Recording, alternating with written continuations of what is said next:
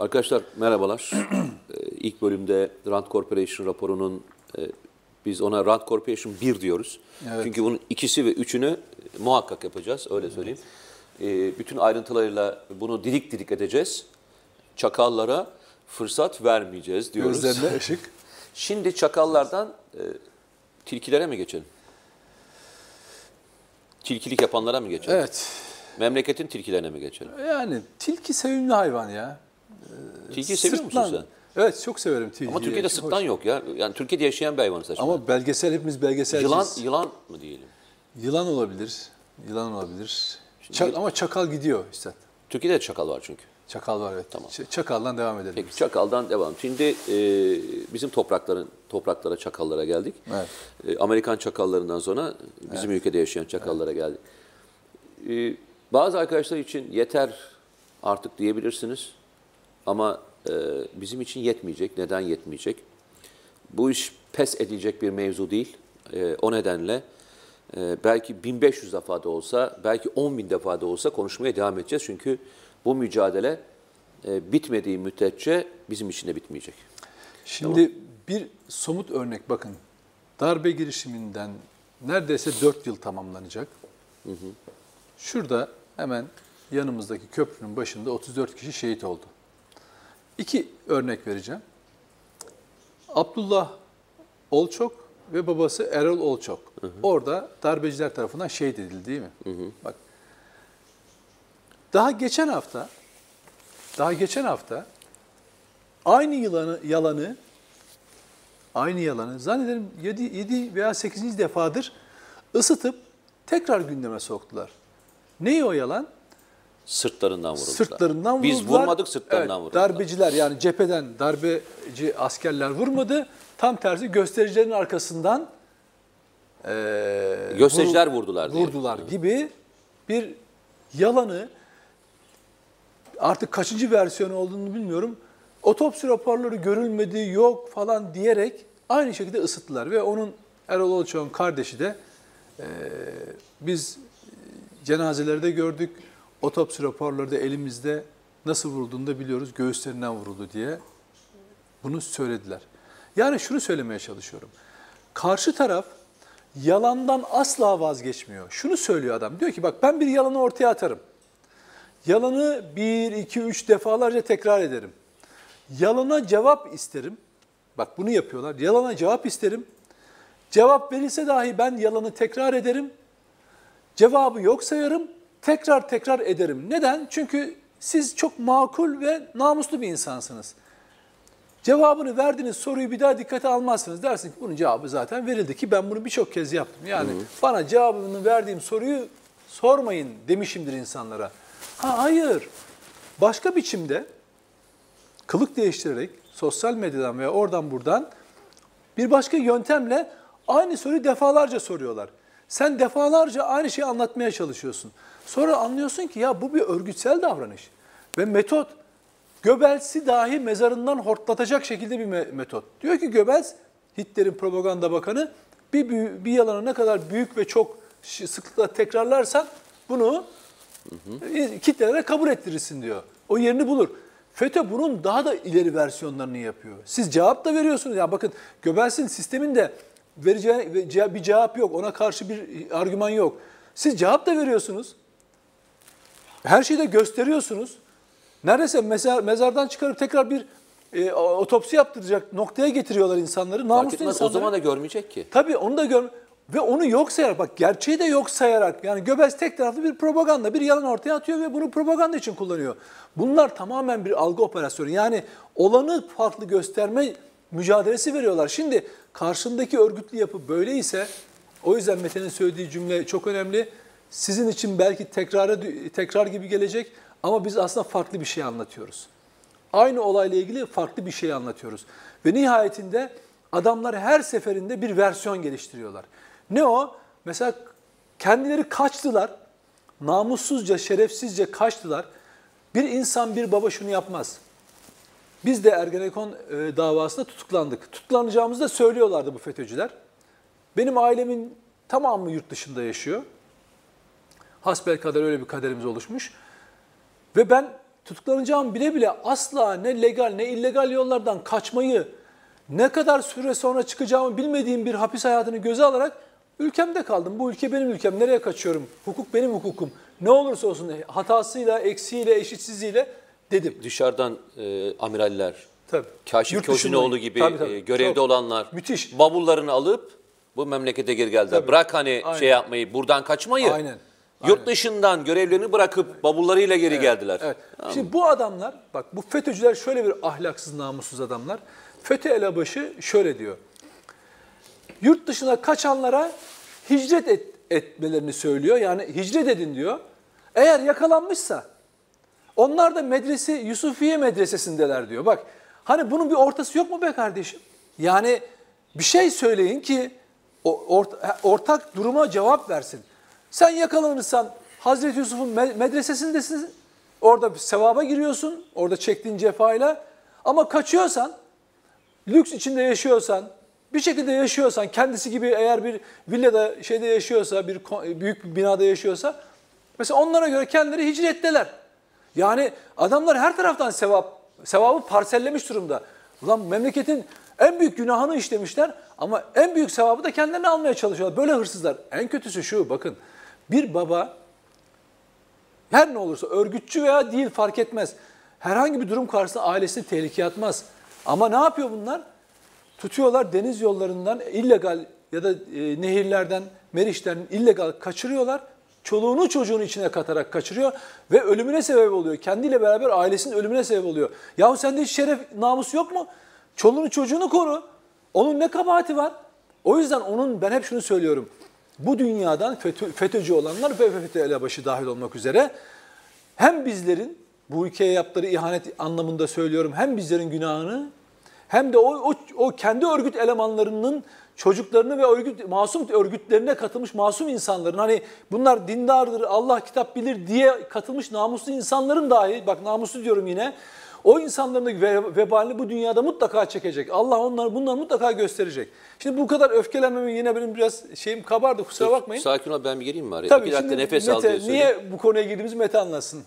Ee, demin söylediğin şey çok önemli. Ee, o gece e, Erol Olçağ'ın da çok e, yakın arkadaşlarından, e, yine Süper Haber'de de e, tanıdığımız bir arkadaşımız. O gece Erol Bey'i şeye hastaneye yetiştirmeye çalışan, arabayı alıp götürme, götürenlerden bir tanesi. Yani ben ondan da dinlediğim için e, çok net biliyorum. Bırak raporu. E, G3 mermisi girişte küçücük bir delik bırakır. Yani bir parmağın geçebileceği kadar, merminin geçeceği kadar bırakır. Çıkış yeri her zaman e, çok büyüktür. Yani şöyle bir açıklık açar. Parçayı kopartarak çıkartır. G3 mermisi böyledir. Giriş çıkış deliğini bulmakta hiç zorlanmazsın. Yani bu çünkü harp silahı. Zaten o boyutta bir silahın normalde şeyde bulundurulması mümkün değildir. Sivillere kullanamazsın yani. Bu bir harp silahıdır. 7.62 mermi atıyorsun sonuçta yani. Şimdi bunu bilmeyen mi var? Bilmeyen çok kişi var.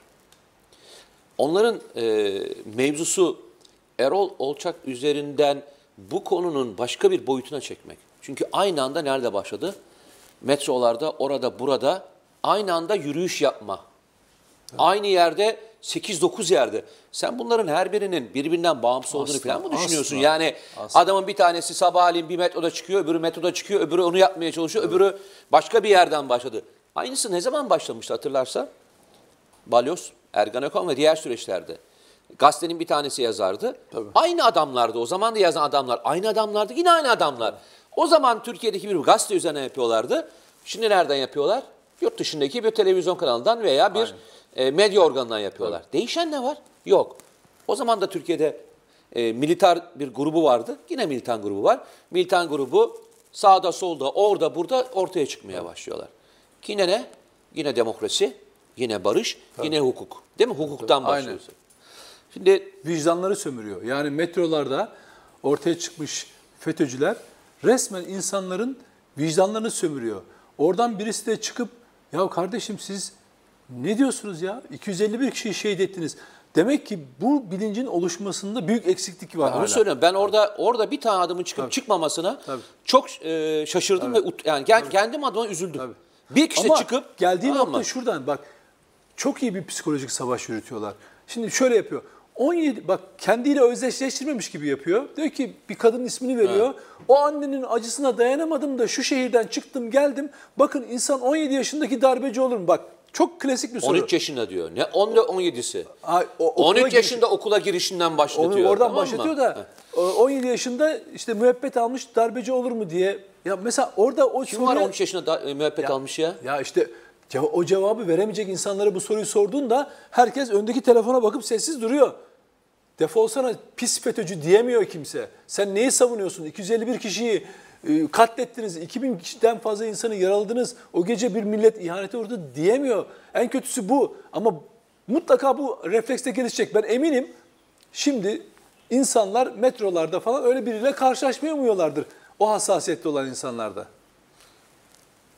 Peki bu arada tam aynı dönemde e, Sayın e, MHP lideri Devlet Bahçeli bir açıklama yaptı. Bu kripto FETÖ'cülerle ilgili. E, onu nasıl okuyalım, nasıl e, değerlendirelim? Valla ben onu şöyle e, son dönemle son dönemde e, FETÖ'nün siyasi ayağı tartışmaları çok yoğunlaştı. Bunun ve işte e, muhalefet partileri de bir önerge verdiler komisyon kurulsun diye. E, bunu ben şeye bağlıyorum. Özellikle bu olay şeyden sonra arttı yani bu tartışma. E, Urla Belediye Başkanı'nın e, FETÖ'cü olduğunun ortaya, Ortaya çıkmasıyla beraber. İddianame çok kritik, çok önemli. Neden biliyor musunuz? Renklendirme, hep anlatıyorduk ya renklendirme, renklendirme. Yani FETÖ'cünün bir başka kılığa girmesi, kimliğe bürünmesi. İlk defa bir iddianamede bu kadar açık önemli. geçiyor. Çok önemli. Bu biz bundan sonraki süreçte renklendirme konusunda e, başka iddianameler, başka olaylar göreceğimizi gösteriyor. Bence ona işaret ediyorlar biraz. Yani ve o yüzden mesela e, FETÖ'nün siyasi ayağı konusunda meclisin araştırmasında ben hep şunu söylüyorum. Keşke kurulsaydı. Kurulsun. O yönde de araştırılsın siyaseten ama en önemlisi kime düşüyor göre? Hukuka. Yani FETÖ'nün bürokrasi ayağı, asker ayağı, polis ayağı, işte MİT ayağı yargı araştırıyor, sanık e, konumuna getirebiliyor. E, siyasi ayağında da varsa bunu mutlaka getirmeli. Bu AKP'de de varsa, MHP'de de varsa, CHP'de de varsa, İP'de de varsa, HDP'de hiç fark Siyaset etmez. deyince yalnızca milletvekili kastettiğimizi Tabii. falan zannetmeyin. ha, Öyle Tabii, bir şey vekilden bahsetmiyoruz. Genel olarak çünkü Ya belediye başkanı da olabilir. FETÖ- bu e, il başkanı da olabilir. başka FETÖ- şeyler de olabilir FETÖ'nün yani. yapılanmasında Mete e, genel anlayışı şuydu. Hiçbir zaman siyaset yoluyla ayakta durmak. Çünkü böyle bir anlayışı yoktu ve kendi FETÖ'cülerinden yani organik e, evlerden yetişen e, abilere, imamlara bağlı e, FETÖ'cülerden hiçbir zaman bir siyasetçi üretme yoluna gitmediler. Çünkü ülkedeki mevcut iktidar sahip oldukları güç itibariyle zaten onların kullandığı bir ayak. Yani siyasi ayakları. Kimse o ayak. 90'larda, 2000'lerde, bugün, dün neyse. iktidar. Eğer iktidarla kapışmışsa, eğer iktidardan şey bulamıyorsa bu sefer muhalefetle iş bitiriyor. Nitekim mesela AKP ile işbirliği 2010'a kadar daha çok daha yoğun yürürken 2010'dan sonra o başlayan bir çatlaklar var. Özellikle Van Venit çıkışı, Mavi Marmara olayı, İsrail ile ilgili o çatlakları çatlaklar oluşturmaya başlandı. Ve FETÖ 2012'de ilk MİT müsteşarını tutlama girişimiyle beraber, MİT başkanı tutlama girişimiyle beraber açık savaşa dönüştür. Yani o çatlaklardan bir çatışma noktasına döndük. İşte o tarihten sonra 2010'dan itibaren siyasette şöyle bir e, pozisyon aldı. İktidarla savaşacaksan kiminle yan olman lazım? Muhalefet. E peki muhalefette mevcut halde e, yönetemezsin. Muhalefeti yönetmesi gerekiyor. Yönetemiyor. Çünkü Deniz Baykal var. Bahçeli e, e, yanındaki e, şeyler var. Dirençli insanlar var. Önce muhalefeti dizayn etmeye girişti. Önce kaset kumpasıyla Deniz Baykal'ı ardından 2011'de de MHP'ye kaset kumpasları değil mi? Ne oldu? Muhalefet dizayn etti. Bu sefer onları yanına çekti mi? Yani onların içine girdi mi?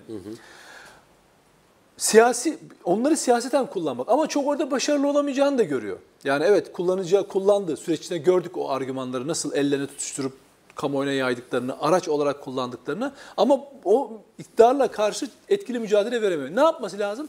Partilere bizzat sızması gerekiyor. 2012'den itibaren doğrudan partilerin teşkilatlarına sızmaya başladılar. Bunun için bir ülke yapılanması ortaya çıkardılar ve bu İlginçtir. Biz bunu bugüne kadar söylemiyorduk. Niye? Çünkü bir şey bilmiyorduk. Ama şimdi artık biliyoruz. Nereden biliyoruz? Bu konularda itirafçılar var.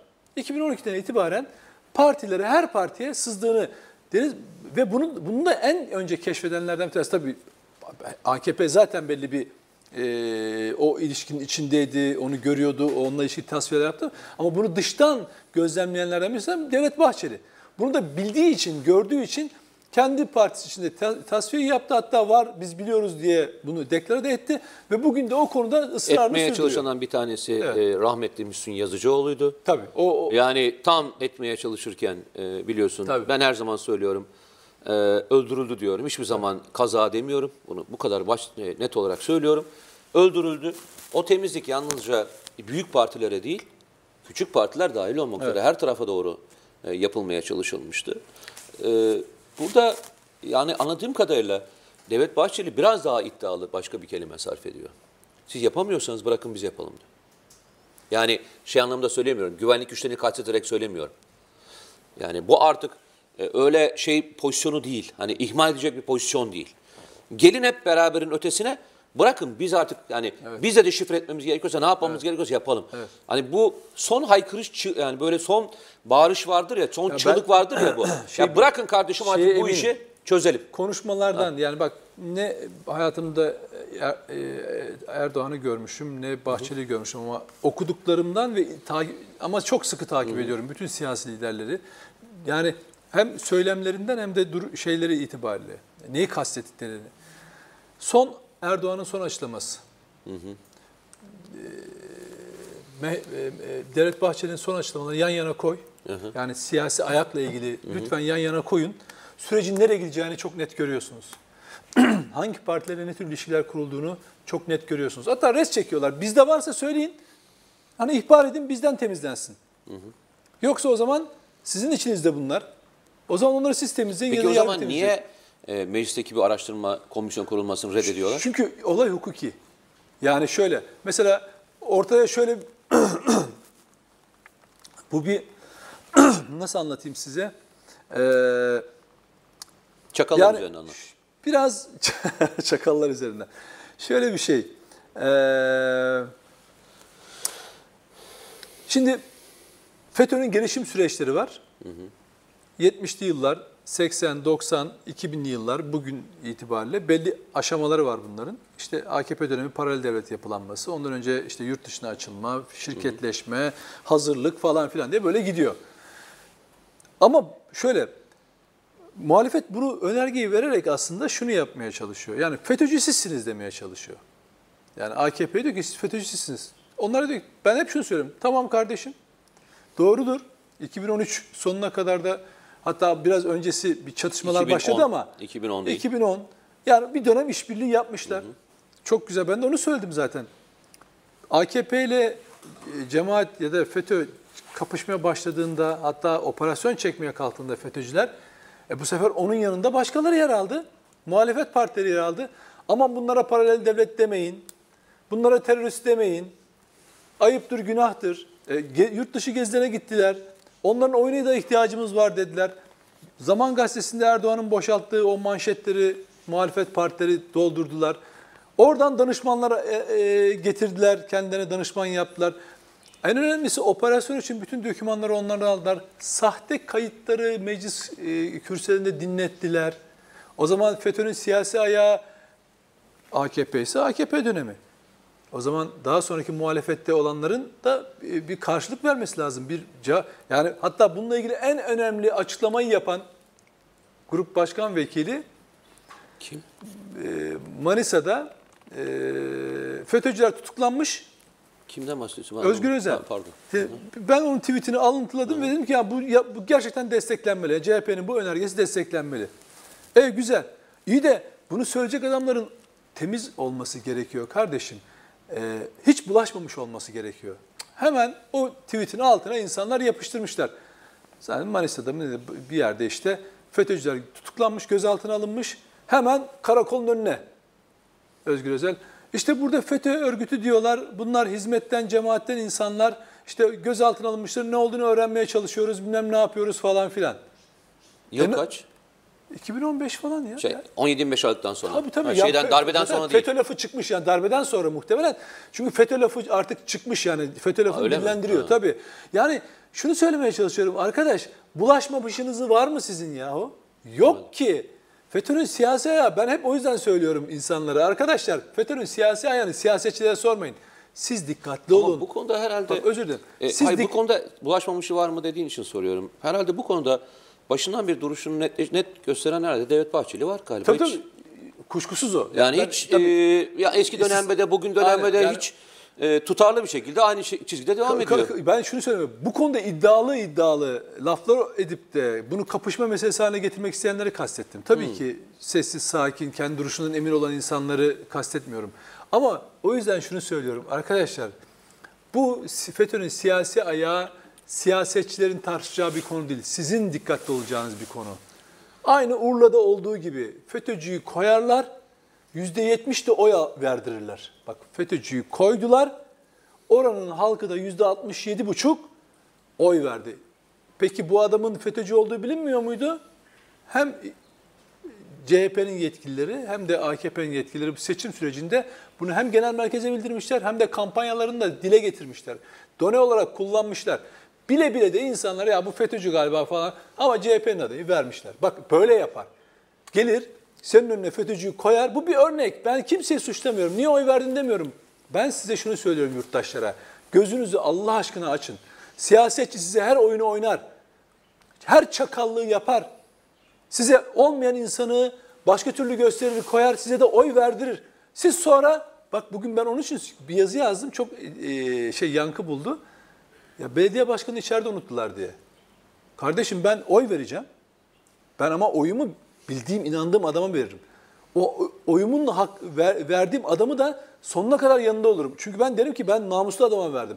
Ha yok eğer ben yanıltılmışsam da orada onun hesabını da sorarım ama yani açıktan da sorarım. Öyle yok. Bırakmam onu orada.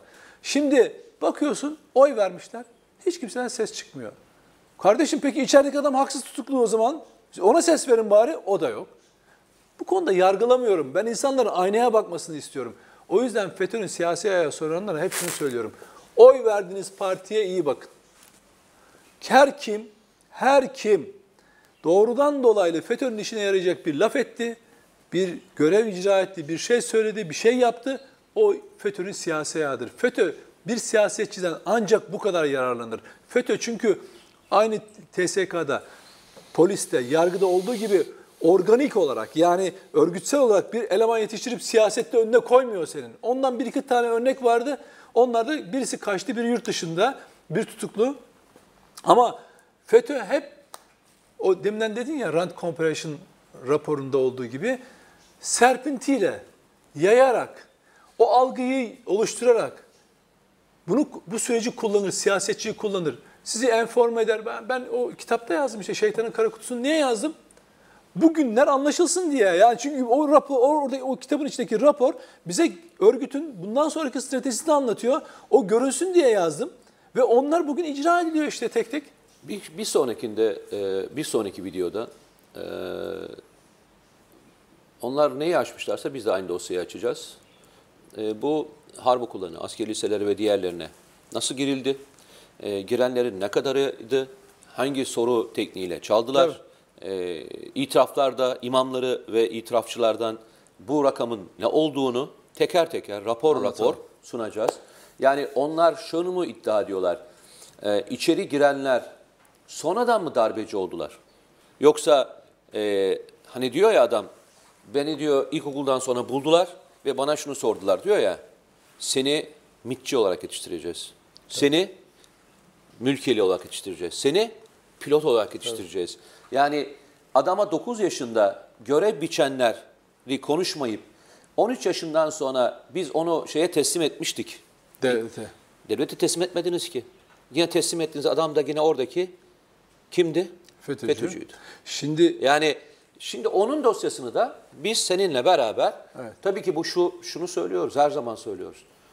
Bu yüzde yüzü FETÖ'cü demek anlamına gelmez. Doğru mu? 2000, Böyle bir şey söyleyemez. 2013'ten sonra %95'ini diyebiliriz en azından. Ama o yü- yüzde beş için bile, Tabii, yani. ben yüzde beş için, yüz- Tabii. bırak bir kişi için bile, Tabii. o, o adamın hakkını veya o insanın, o kadının hakkını almamak için söylemem.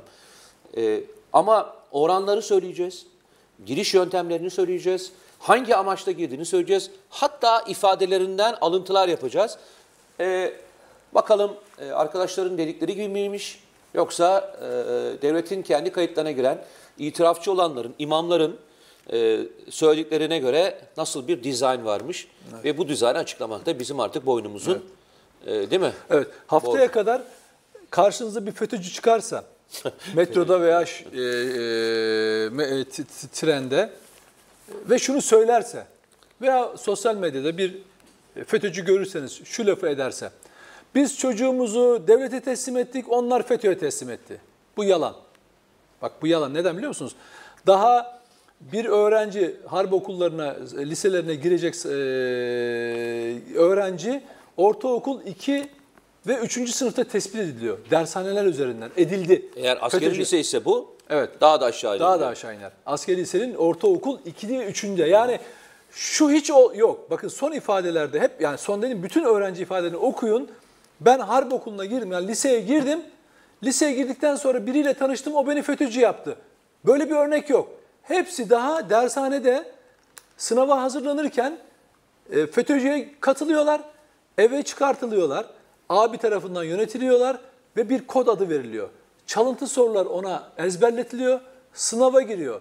Fiziksel engeli varsa mülakat komisyonlarında torpille geçiriliyor.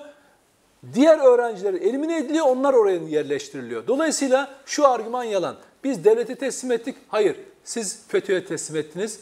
Oturup ağlayacağınız yer kapınızın önü, kendi kapınızın önü. Çünkü siz devlete teslim etmeden önce FETÖ'ye teslim ettiniz.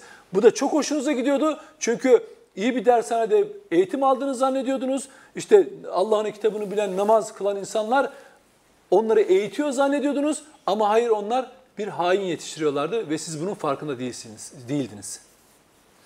Çok teşekkür ederiz. E, haftaya görüşmek üzere. Libya konusuna girmedik. Neden Libya konusuna girmedik? Çünkü çok değişen bir şey yok arkadaşlar. Stabil bir durum var. Berlin konferansında çok şey konuşuldu ama değişen çok fazla bir şey olmadığını düşünüyoruz. E, bu nedenle çok Libya konusuna girmedik. E, değişen e, çok önemli bir konu olursa e, size paylaşırız.